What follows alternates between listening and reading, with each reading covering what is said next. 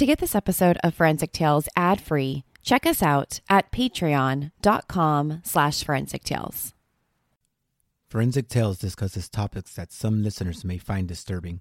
The contents of this episode may not be suitable for everyone. Listener discretion is advised. On September 20th, 1986, Jane woke up to live her dreams. A botanist, getting her master's degree, studying her fascination for the behavior of plants.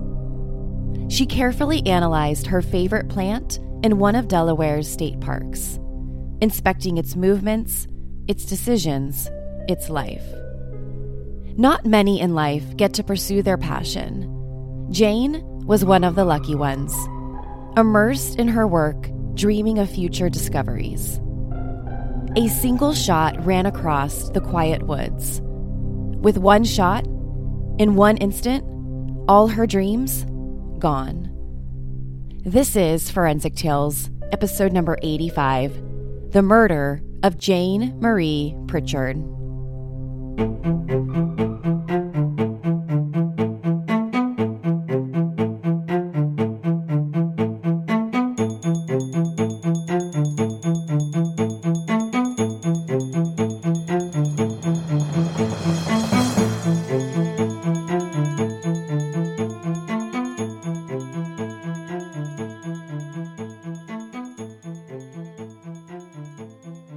Welcome to Forensic Tales. I'm your host, Courtney Fretwell. Forensic Tales is a weekly true crime podcast covering real, spine tingling stories with a forensic science twist. Some cases have been solved with forensic science, while others have turned cold. Every remarkable story sends us a chilling reminder that not all stories have happy endings. If you're interested in supporting the show, getting early access to weekly episodes, bonus material, ad-free episodes, merchandise, and much more, consider visiting our Patreon page at patreon.com slash forensic tales. Another great way you can help support Forensic Tales is by leaving us a positive rating with a review or telling friends and family who love true crime about us. Now, let's jump right into this week's case. In 1986, a couple from New Jersey packed their bags and headed out for a vacation. The idea was to spend the week camping, hiking, and exploring. When deciding on a destination for their camping trip, the couple agreed on Delaware's Blackbird State Park. Situated on the border of New Castle and Kent counties, Blackbird State Park is a popular outdoor recreation and camping spot.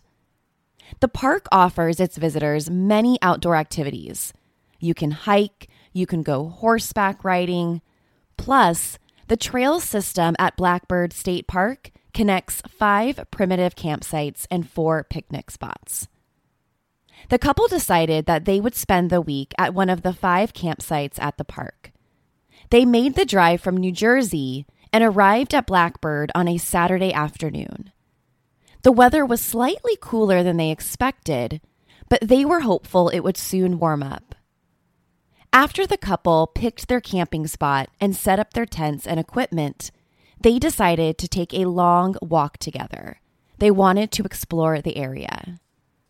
But within minutes, the couple's walk turned sideways. About 20 feet from the main hiking trail, the couple spotted what looked like a body. As they got closer, their worst nightmares were realized. They had just discovered the partially clothed body of a young female. She was dead. The couple immediately ran back to their campsite where they flagged down a park ranger. They told the ranger that they just stumbled upon a dead body just off the main hiking trail. Within minutes, the New Castle County Police Department arrived at the state park and the female body was removed from the area. Her body was sent to the coroner's office for identification. But before the medical examiner could positively identify the victim, they learned that she sustained a gunshot wound to the back, a fatal gunshot wound from a shotgun. After DNA and dental records came back, the female victim was positively identified as 28 year old Jane Marie Pritchard.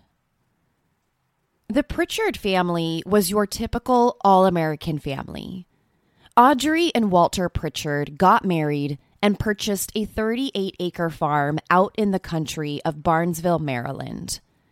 The storybook place to raise a family. After getting married, Audrey and Walter welcomed four children together. First was a son named Keith. After Keith, the couple had another son, Greg. Three years after their first son came their first daughter, Jane Marie. Then finally, the birth of the couple's fourth child and a second girl, Beth. As a kid, Jane was close to all three of her siblings, but she was especially close to her older brother, Keith. They just seemed to share a special and unique bond. The parents raised all Ford Pritchard kids on a 38 acre farm. Growing up on a farm meant that Jane and her siblings were exposed to all the natural beauty that nature provides, from the animals to the environment to the plants and flowers.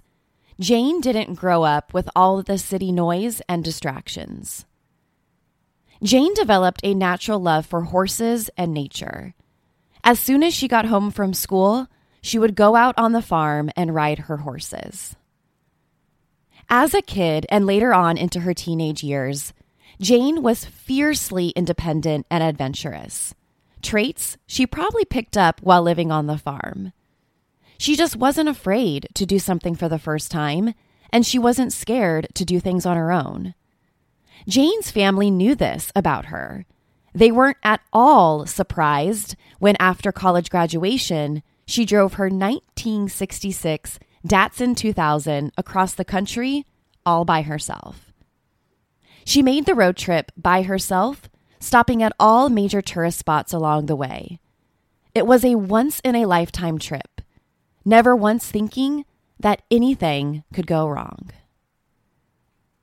As a young adult, Jane attended college where she graduated with a degree in botany, the scientific study of plants.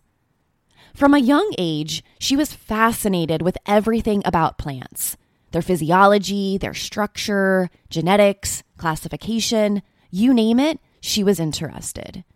A passion that sprung from her time on her family's farm. After graduating with a bachelor's degree in botany, Jane moved to Clarksburg, a town in the upper part of Montgomery County. She moved out to Clarksburg on her own because she recently was accepted into a master's degree program at the University of Maryland in their botany department. For her master's degree, Jane was studying the hog peanut.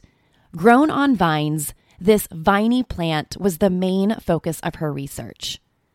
Jane was completely fascinated by the hog peanut. She would spend hours upon hours studying the movement and growth of the plant. She was so intrigued by the way the plant moves and positions itself in the same direction as the sun's movement. On September 19, 1986, Jane drove her blue and white Chevy Blazer filled with her research equipment to a friend's home in Lewes, about 150 miles away. The following morning, on September 20th, she woke up early at her friend's house and drove to Blackbird State Park, arriving a little after 7 a.m. in the morning. It was the opening day of the squirrel hunting season. She parked her car along an access road south of Blackbird State Park Forest Road and set up her research equipment about 30 yards into the woods. This morning wasn't the first time Jane made the trip out to Blackbird State Park. Her study and research on the hog peanut had brought her out to the state park many times over the last three years of her research. On this particular day, on September 20th, she was supposed to gather the last bit of data she needed to complete her thesis. Every time Jane went to the park, she recorded her observations and findings on the hog peanut minute by minute. But her recordings of data were abruptly cut short just before 10 a.m. A couple of hours later, the couple camping at Blackbird discovered her body. Jane's cause of death was ruled as hemorrhage from a gunshot wound. At the spot where Jane's body was discovered, the police found little forensic evidence. And when I say little, I mean almost microscopic. The police were only able to recover a single strand of hair at the scene. That was it. Whoever shot and killed Jane didn't leave behind any clues. Jane's murder baffled investigators. They couldn't understand who or why someone would want this 28 year old woman dead. She had no enemies, everybody loved her, and who would target her out in Blackbird? The only thing investigators knew was that Jane's death was no accident. This incident was a case of cold blooded murder. When Jane was suspected of being gunned down, the police theorized about maybe 25 to possibly 50 hunters were in the area. Remember, it was the opening day of the squirrel hunting season that day, which meant that more hunters were in the state park than usual that morning. But the police still had no motive and no suspects. On the Monday following Jane's murder, the police received a tip from one of the squirrel hunters in the state park that morning. The tipster told police that he saw Jane in the park working with her research equipment while he was hunting that morning. He said that she caught his attention because he had no idea what this woman was doing in the park that morning. He told the police that he saw another hunter approach her and begin talking to her while he was watching Jane. The tipster provided the police with a description of the man. After the forensic sketch artist created the rendering, the New Castle County Police Department circulated the photo all across media and the local news and distributed flyers around the state park. On the flyer, the police urged anyone to come forward if they saw a man matching this description in the park that day the day that Jane was murdered. Over the next couple of days, the Newcastle police interviewed over 300 people, but the interviews failed to turn up any solid leads or suspects. The police also had experts conduct a detailed analysis of the shotgun pellets that struck Jane to reveal a possible shotgun source. But, just like the interviews, the test on the shotgun pellets couldn't determine where the gun that killed Jane may have come from. The area around where Jane was conducting her research that day and was ultimately shot was roped off and searched for days. Investigators used metal detectors to try and locate any additional evidence, but the investigators found nothing. While the police continued to circulate the sketch of the man described by the squirrel hunter who called into the police, he was interviewed several more times. During these interviews, the police started to notice that every time this squirrel hunter told the story about the morning Jane was killed, his story would slightly change each time. One time, he would say something about what he saw. The next time, he would leave that detail out. And even sometimes, he would say that that same detail never happened. And this was something that the police caught on to and started to document the inconsistencies in this squirrel hunter story.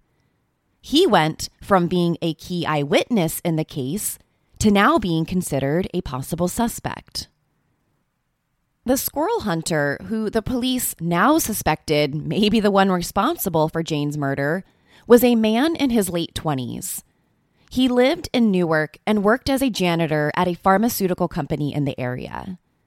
Based on the inconsistencies in the story that he provided to the police, in early October, just weeks after Jane's murder, he was arrested and charged with second degree murder and possession of a deadly weapon during the commission of a felony. Even though there was no forensic and no physical evidence against him in the case, the Newcastle County Police Department felt like they had enough circumstantial evidence to make an arrest. After his arrest, the hunter was held in jail without bail. Although the police felt like they had their suspect in Jane's murder, they wanted to confirm their findings using a brand new technique DNA evidence testing. Now, before the mid 1980s, only one lab could test and process DNA evidence obtained from crime scenes. But by the mid to late 1980s, DNA testing was becoming widely available to police departments and crime labs all across the country.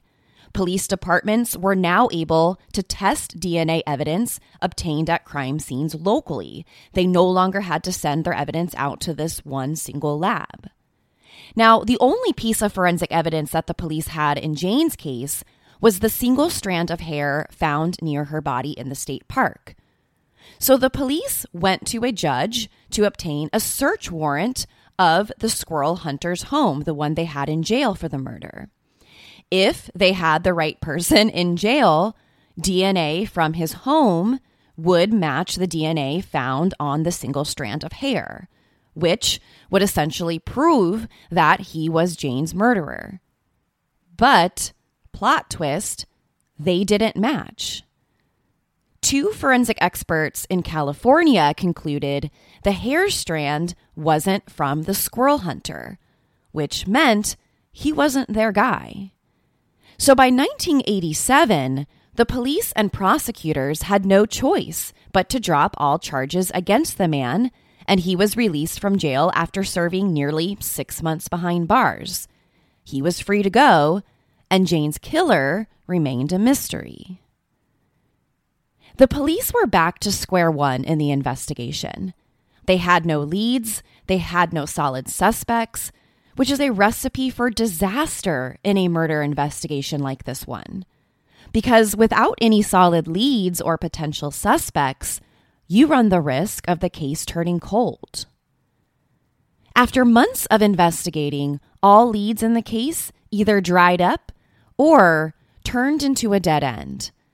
Naturally, the police started to turn their attention to other newer cases that were popping up. The officers basically had to move on from Jane's case and started working on other investigations.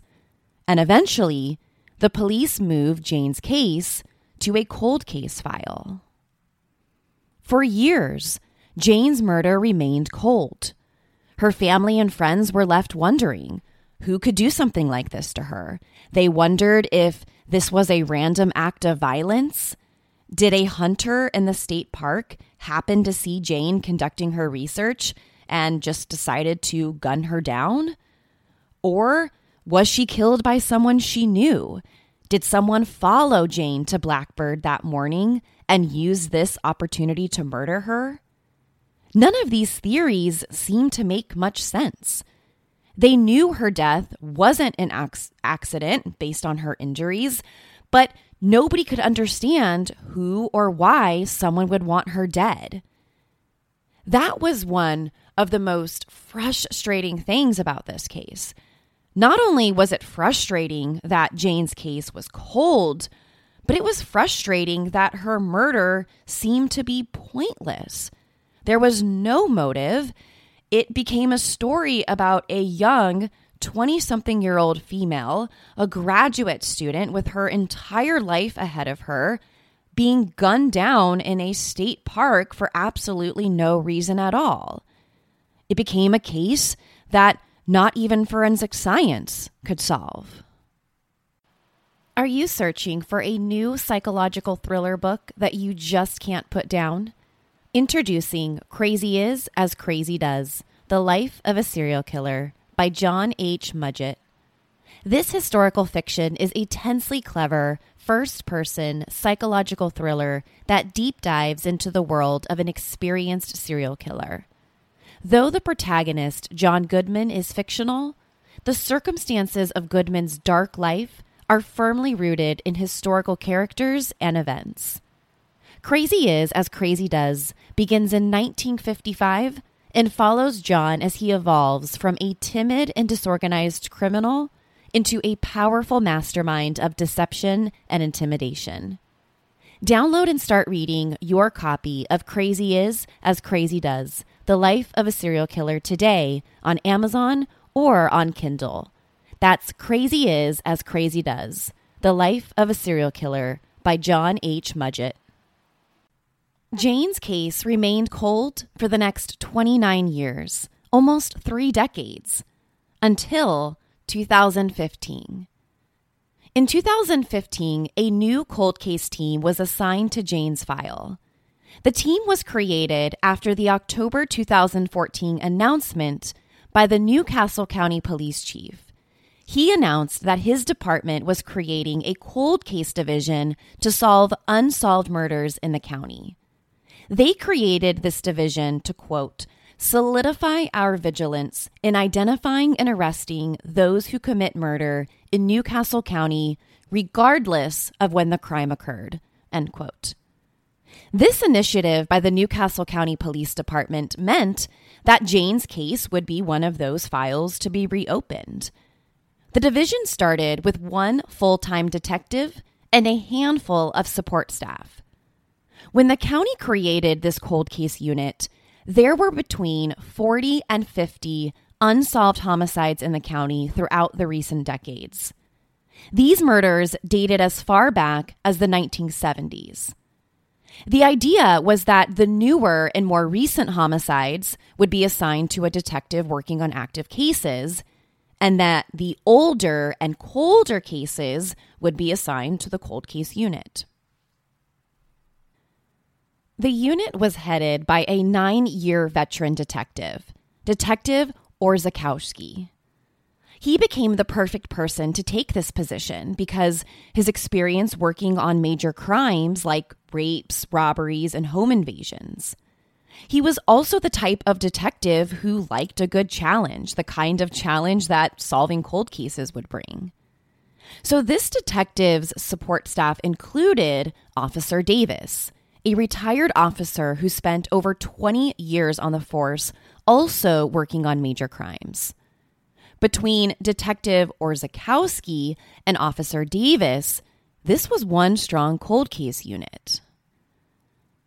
Jane's file and Jane's case became one of the unit's first case to tackle. Once they received the file, the first thing they knew that they needed to do was get their hands on the strand of hair found at the crime scene, the DNA.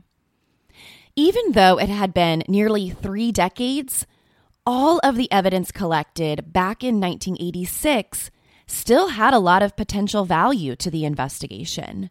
You never know what investigators could have missed all those years earlier. And plus, by 2015, our advancements in DNA testing had come a long way from where it was and where it first started back in the 1980s. So these two detectives knew that the key to solving this would likely be with that strand of hair and the DNA. The second thing they needed to do was let Jane's family know that their daughter's case was finally being reopened after all of these years. At first, the news almost seemed too good to be true. Jane's older brother Keith thought that the police and the phone call might have just been a scam, that someone was on the other end of the phone just playing a terrible, terrible practical joke on the family. Because it seemed so unlikely that after 29 years and with no new leads and no new evidence, that the police decided to reopen the investigation and find Jane's killer. But after everything sunk in, Jane's brother and family were ecstatic that there was still a shot at solving this one, even after all these years. Since reopening the case, the two investigators have sent many pieces of evidence to crime labs all across the country for testing. The hope is that new DNA testing can be done on the evidence, leading to additional clues that the police didn't discover back in 1986. Although it's not entirely clear exactly what pieces of evidence have been sent out for DNA testing, investigators are likely using newer techniques like touch DNA to identify possible clues in the case. Touch DNA could reveal possible suspects by identifying someone who may have touched Jane's clothing or any of her research equipment that she had out with her that day. It's also possible that they are retesting the strand of hair found near Jane's body. The hair sample is likely being tested against samples collected and stored in DNA databases like genealogy websites. So that when there's a hit in one of these websites, they'll be notified that the sample matches a known profile. Or if Jane's killer has had any subsequent interaction with law enforcement and he or she was required to provide a DNA sample, it could also be compared to the hair sample. Now, another item that could be retested would be the shotgun pellets found during Jane's autopsy. Even though back in 1986, the analysis on the shotgun pellets didn't reveal any important clues about the murder weapon, retesting the pellets could help identify either a make or a model of a shotgun, which then could be compared to shotgun sales in the area. Sure, it's a long shot, but these are all steps in the right direction with a fresh set of eyes on the case. Now, ever since the cold case unit reopened Jane's murder in 2015, the status of Jane's case has been mainly kept a secret. Not much is known about exactly what has been tested or what the items have been tested for. The New Castle County Police Department maintains that the cold case unit continues to work on the case and that testing is still being done on every piece of evidence in the case. But since then, there haven't been any significant breaks in the case just yet. Over the years, people have speculated about what happened to Jane Pritchard and who killed her. Although the police quickly ruled out an accident, some people still speculate that her death was a tragic hunting accident. One theory out there is that a hunter in the state park that morning mistook Jane for an animal and hunted her down. Once the individual realized their massive mistake, they ran and never told anyone what happened. The problem with this theory is that there wouldn't have been an animal out there big enough for someone to accidentally mistake Jane for a large animal. The only animal that hunters were permitted to hunt in the park were squirrels. So the likelihood of a hunter mistakenly believing Jane was a squirrel is zero. There is no likelihood of that happening. Now, the second theory is that Jane was shot and killed by a hunter who was in the park. Even though one of the hunters, the guy in his late 20s, was ultimately ruled out through DNA testing, there were at least 30, 40, 50 other hunters in the state park that morning. And any one of them could be considered possible suspects. During the days following Jane's murder, the police questioned about 300 people, but none of the interviews led them to any one of the hunters. Now, for those that believe in this hunter theory, you have to consider a possible motive. What would a squirrel hunter's motive be for shooting and killing Jane? It would just be such a random act of extreme violence for someone to head out to the state park wanting to shoot and hunt squirrels for them to end up shooting and killing a human being. But Unfortunately, that is the very nature of a random act of extreme violence. It's entirely possible that some sick person, a sociopath who was in the park, had a shotgun, and when they saw Jane doing her research, they took advantage. The suspect didn't intend to go to the state park that day and murder someone, but when the opportunity presented itself, they took it. A third theory is that someone else in the park that day is Jane's killer, not a squirrel hunter. Let's keep in mind that Blackbird State Park is a huge park. There's five campsites, there's many picnic areas. There would have been a lot of other people inside Blackbird that day besides squirrel hunters, which of course opens up the net for a lot more potential suspects. It's entirely possible that someone else in the park, whether they were camping, maybe they were homeless, anyone else decided to harm Jane. Maybe this was the first time this person was ever in Blackbird State Park and decided to commit this crime of opportunity. When it comes to a public state park, the list of potential suspects is almost endless. A fourth theory is that someone in Jane's life is her killer. People who believe in this theory say that maybe someone followed her into Blackbird that morning, waited for an opportunity to harm her, and then killed her. Or this person knew Jane's schedule and knew that she was planning to do research there and showed up after she arrived. We know that Jane was in Blackbird starting around 7 a.m. in the morning, and the last notes in her research book were recorded around 10 a.m. This leaves the window open for someone to catch up with Jane, find her at her research spot, and murder her. But again, just like with all the previous theories, what is the motive? Investigators couldn't find one single person in Jane's life who would want to harm her. No jealous ex boyfriend, no scorned friends or coworkers. They couldn't find anyone who would have the motive or desire to do something like this. And when there's zero motive, it's nearly impossible for the investigators to pinpoint someone in her life who might be responsible. Although the police reopened Jane's case in 2015, the identity of her killer remains a mystery. She was mysteriously gunned down while conducting botany experiments in Delaware's Blackbird State Park.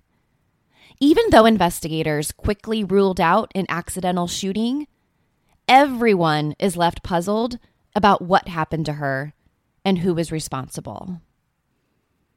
At this point, New Castle investigators are hopeful that her killer has said something to someone about what he did sometime over the years. Maybe he's told a friend, a spouse, someone he trusts. And the hope is that one day someone will come forward and tell authorities what they know, whether that's an ex spouse or an ex friend. After all these years, the killer is likely to have told at least one person what he did that day. The New Castle County Cold Case Unit continues to work on Jane's case.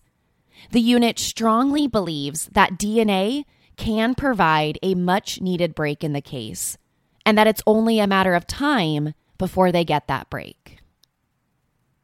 Anyone with information about the murder of Jane Marie Pritchard is asked to call detectives at 302 395 8110.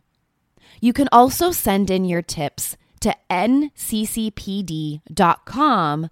or using the police department's app through its Facebook page or contact the Delaware Crime Stoppers unit at 800 TIP 3333 or at tipsubmit.com. To share your thoughts on the murder of Jane Marie Pritchard, be sure to follow the show on Instagram and Facebook at Forensic Tales. Let me know what you think. Do you think DNA testing will ultimately reveal her killer? Or do you think her case will remain cold? To check out photos from the case, be sure to head to our website, forensictales.com. Don't forget to subscribe to Forensic Tales so you don't miss an episode. We release a new episode every Monday. If you love the show, consider leaving us a positive review or tell friends and family about us. You can also help support the show through Patreon at patreon.com slash forensic tales. Thank you so much for joining me this week. Please join me next week. We'll have a brand new case and a brand new story to talk about. Until then, remember, not all stories have happy endings. Forensic Tales is a Rockefeller audio production. The show is written and produced by me, Courtney Fretwell. For a small monthly contribution, you can gain access to bonus content and be one of the first to listen to new episodes. Or, if you simply want to support my show, head over to our Patreon page, patreon.com slash forensic tales. You can also help support the show by leaving us a positive review and telling friends and family about us. Forensic Tales is a podcast made possible by our Patreon producers Tony A., Nicole L., William R., David B., Sammy, Paula G., Selena C., Trenton L., Nicole G., and Megan M. If you'd like to become a producer of the show, head to our Patreon page or shoot me an email at Courtney at forensictales.com to find out how you can become involved. For a complete list of sources used in this episode, please visit forensictales.com. Please join me next week. We release a new episode every Monday. Until then, remember, not all stories have happy endings.